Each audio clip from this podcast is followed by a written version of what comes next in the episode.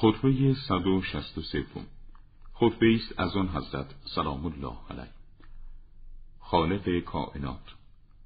ستایش خدایاست آفریننده بندگان و گستراننده عرصه های زمین و به جریان اندازنده آبها در پستی ها و درها و رویاننده گیاهان. برای اولیت او آغازی نیست و برای ازلیت او انقراضی نه. اوست اول و پایدار و پاینده بی مدت پیشانی ها در مقابل او بر زمین سوده می شود و لبها به توحید او گویا. اشیا را در هنگام خلقت متعین ساخت تا از همانندهای خود جدا شوند. اوهام بشری نتواند او را با حدود و حرکات و با اعضا و ابزار اندازه گیری کند. برای او چه زمانی نتوان گفت و مدتی که با تا مشخص شود نتوان تصور نمود. او آشکار است ولی نتوان گفت ظهورش از چیست و او باطن است ولی نتوان گفت در چیست. کالبدی جسمانی نیست که فانی شود و در چیزی مخفی نشده است که چیزی او را در برگیرد و بپوشاند. نزدیکی او با اشیا به صورت چسبندگی نیست و دوری او از آنها با مفارقت و جدایی نمی باشد. از بندگان او کمترین نگاه برای او پنهان نیست و تکرار هیچ لفظی برای او خفایی ندارد. نه نزدیک شدن به یک بلندی و نه باز نهادن گامی در شب تاریک و نه در سکون شبانگاهی که ماه روشن در آن حرکت می کند و آفتاب نورانی در حال غروب و نمودار شدن پس از آن. در دگرگونی زمانها و روزگاران از روی آوردن شبی که می آید و روزی که برمیگردد. پیش از هر نهایت و مدتی و پیش از هر شمارشی و تعدادی.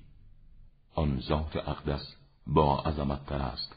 از آن صفات محدود کننده به وسیله اندازه ها و نهایت قدرها که محدود کنندگان به او نسبت می دهند و بالاتر است از اتخاذ مسکنها و جایگیر شدن در قرارگاه ها زیرا حد و اندازه برای مخلوقات او زده شده و منصوب به غیر آن مقام اعلای ربوبی است.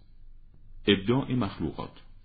خداوند سبحان اشیا را از ریشه های ازلی و مبادی اولیهی که ابدی باشد نیافریده است. بلکه مخلوق را آفرید و حد آن را برپا داشته. هرچه را صورتگری کرد با نیکوترین وجه تصویر فرمود. هیچ چیزی از مخلوقات را قدرت امتنا و سرپیچی از فرمان او نیست. و نه از اطاعت کائنات سودی به آن موجود بر این آید می شود علم خداوندی به مردگان گذشته همانند علم اوست به زنده های باقی. و علم او به آسمان های بلند همان گونه است که به زمین های پایین. ای مخلوقی که با اعضای معتدل آفریده شده ای و ای ابدا شده ای که در تاریکی های ارهام و لابلای پرده ها مورد عنایت بودی. در آغاز وجودت از جوهری کشیده شده از گل بودی. که در قرارگاهی محکم تا اندازه معین و مدتی قسمت شده نهاده شدی. مخفی در درون مادرت بودی و جنبشی داشتی. نه توانایی پاسخ دادن به خواندن داشتی و نه ندایی را میشنیدی. سپس از آن قرارگاه بیرون رانده شدی به خانه‌ای که نه آن را دیده بودی و نه راههای منافع آن را میشناختی. ای انسان چه کسی تو را به جذب قضا از پستان مادرت راهنمایی کرد؟ و جایگاه های خواستن و ارادت را به تو ارائه نمود. حیحات آن کسی که از درک صفات موجوداتی که دارای شکل و ابزار و وسائل می باشند عاجز است. قطعا از دریافت صفات خالقش ناتوانتر و از رسیدن به درک او به وسیله حدود مخلوقات دورتر می باشد